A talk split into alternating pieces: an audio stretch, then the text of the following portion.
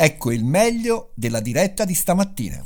Abbiamo in nostra compagnia Alessandro Martini, assessore al Comune di Firenze. Buongiorno, grazie per essere con noi.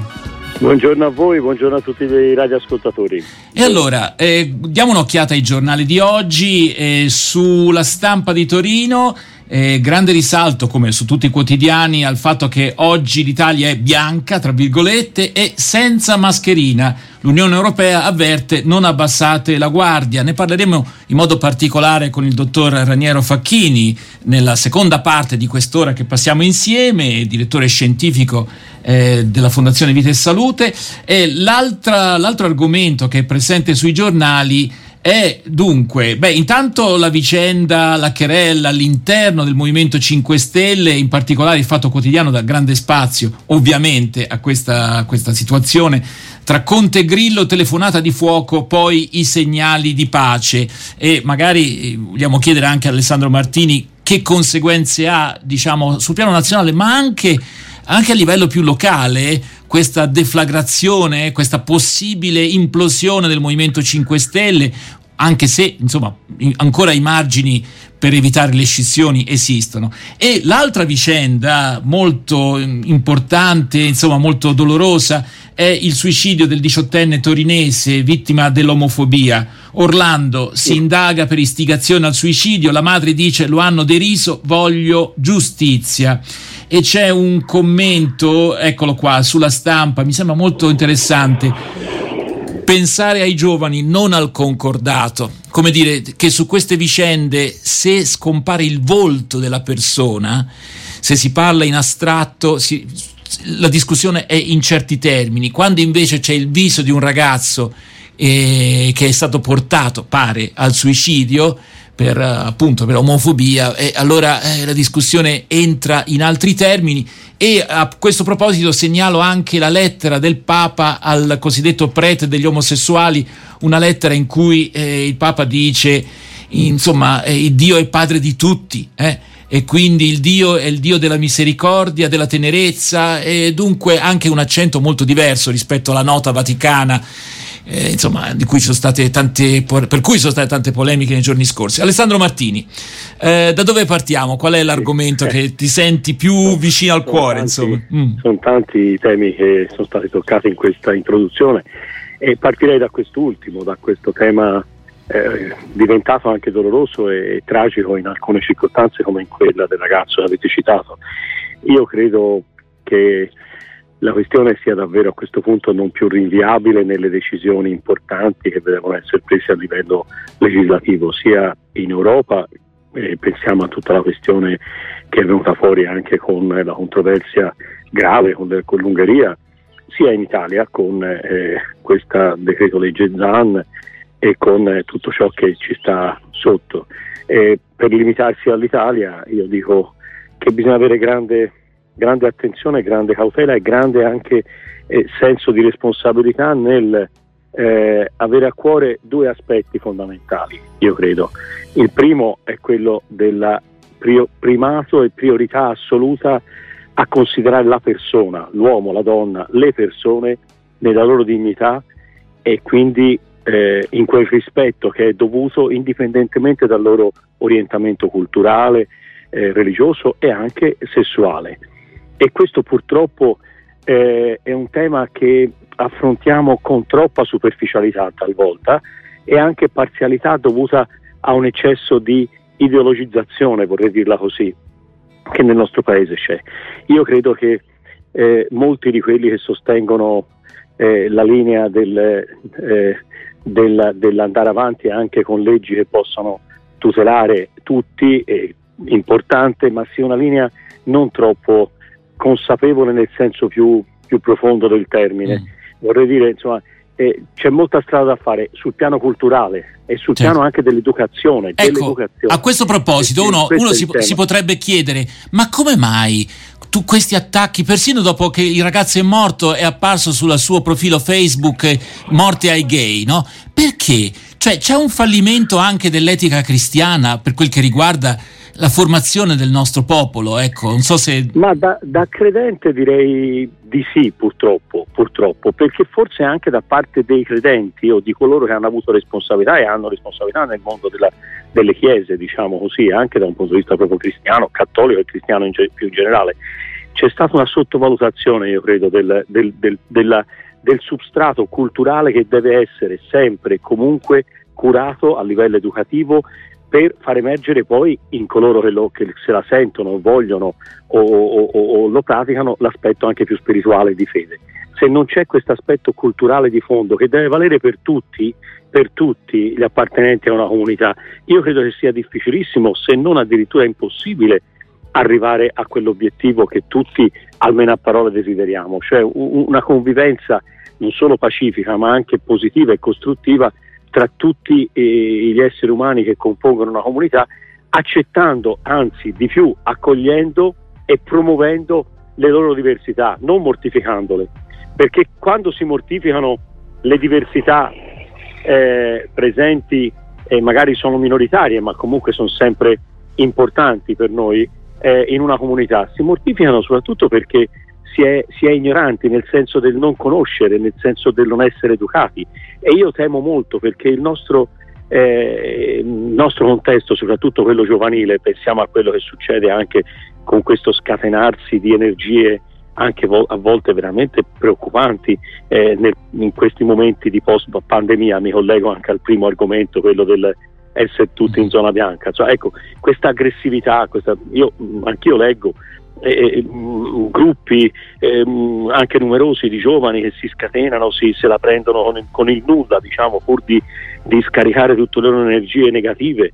E questo è, è, stessa, è lo stesso eh, tema di fondo che accompagna anche il, il, il, l'argomento omofobia. Insomma, no? Alessandro Martini, molti, molti allora, si comportano in questo modo pur senza sapere la gravità di quello che fanno. Allora, due, due minuti ancora e c'è una domanda di Claudio, poi mettiamo una, una canzone. Claudio. Sì, Alessandro, certo, ecco, quando poi si, si, si, affrontano, si vedono queste realtà, si vede questo volto di questo ragazzo che saluta tutti e si va a buttare sotto un treno, vuol dire veramente che c'è un, un, un, un, malessere dentro, un attacco. Ecco, là mi viene un po' eh, questo balbettio del Parlamento, no? a volte anche di là dal Tevere, insomma, non si capisce bene. Ecco, questo balbettio francamente mi, mi, mi, fa venire i brividi. Ecco.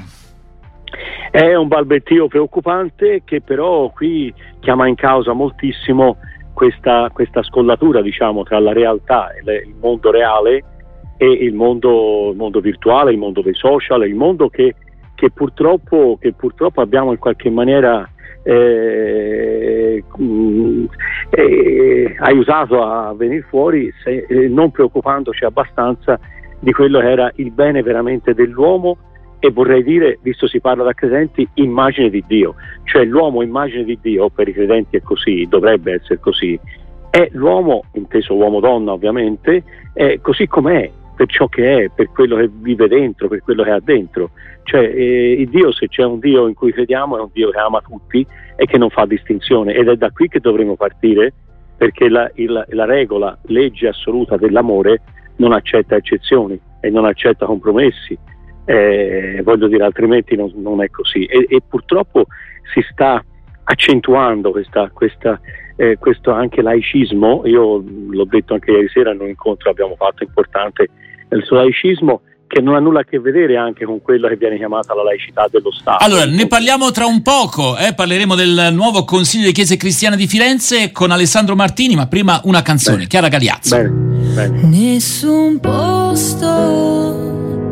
è casa mia.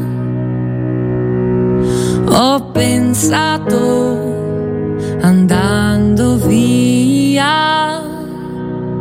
Soffrirò nei primi giorni, ma so che mi ci abituerò. Ti cercherò nei primi giorni, poi mi abituerò. Perché si torna sempre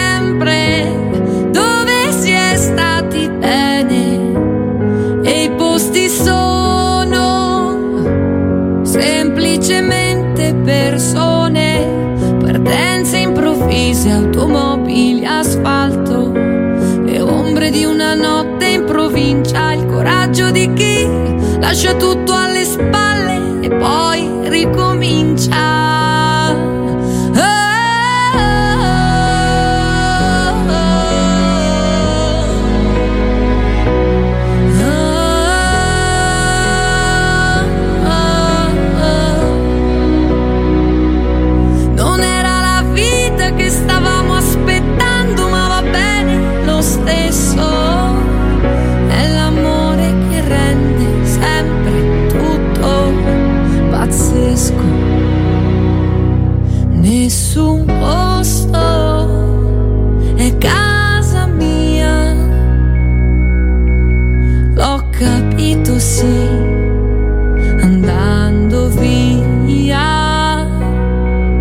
Sempre dure i primi tempi, ma so che mi ritroverò. Avrò sempre occhi stanchi e mancherai,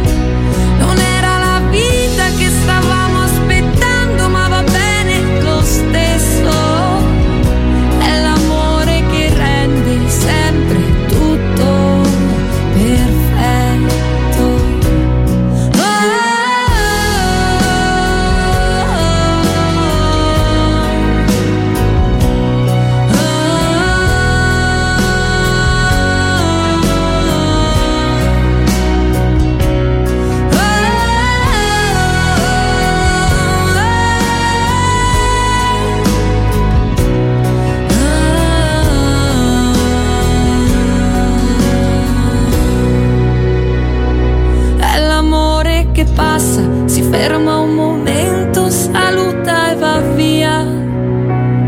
È l'amore che rende i tuoi silenzi casa mia.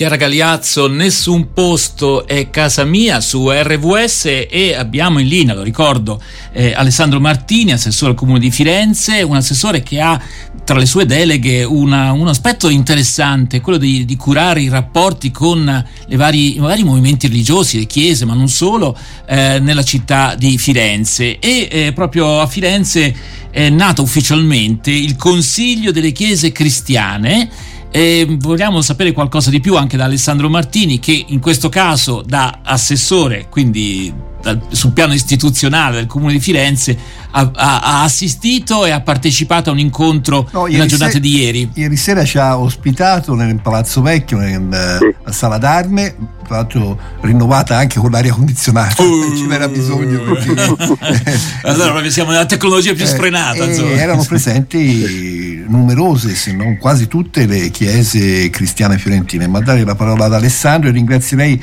anche un nostro ospite eh, fisso, Marco Bontempi, che è il presidente di questa. il presidente, eh, quindi il sociologo che abbiamo spesso ai- Sì. qui su RWS. Allora, Alessandro Martini, che Sì, impressione? la- molto bella, un'esperienza bellissima ieri pomeriggio, a parte l'aria condizionata che non ha fatto certo male, eh, nel luogo dove si facevano entrare i cavalli un tempo, ora ci si fanno gli incontri con l'aria condizionata, questo è molto bello, ma insomma, eh, detto questo, eh, nella sostanza, ecco, io com- il presidente di questo nuovo consiglio delle chiese cristiane fiorentine, Marco Montempi, che conosco, eh, ci siamo sentiti più volte e da parte loro di questa neonata associazione è nata eh, il desiderio e condiviso subito anche da me di poter fare un incontro in cui io potessi accogliere e ascoltare eh, queste 12 chiese eh, sorelle, diciamo così, de- di fede cristiana che eh, in qualche maniera ho avuto il piacere di accogliere nel palazzo comunale, quindi il maggior luogo,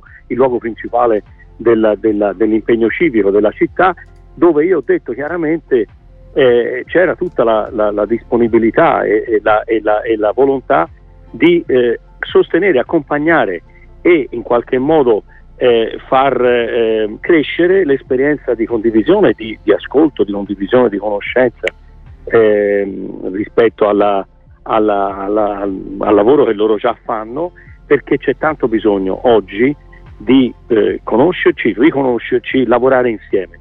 E in questo la città di Firenze, che ha una storia, ha un impegno, ha una grande responsabilità, eh, non può tirarsi indietro. Anzi, io ho detto ben volentieri, eh, sono in mezzo a voi per sostenere questo cammino che reputo veramente importantissimo da vari punti di vista. Quindi l'obiettivo, eh, la conoscenza reciproca naturalmente sì, che uno... e anche e possibilmente anche... l'azione è anche condivisa su alcune questioni che ci sono di comune, di comune eh, attenzione. Ecco, tipo... Specialmente, ecco, tipo per esempio sostenere in questo momento eh, la, la, ripartenza, o meglio come è stato detto anche il rinascimento fiorentino le chiese credo abbiano un grande ruolo, una grande responsabilità e anche una grande opportunità in questo momento e se lo fanno insieme e se anche l'amministrazione civica della, della città sostiene questo cammino credo mm. che ne abbiamo tanto tanto tanto da guadagnare tutti tutti Ecco, quindi eh, poi naturalmente si tratta di riempire di contenuti no? questo impegno certo. per il rinascimento, tra virgolette. Certo.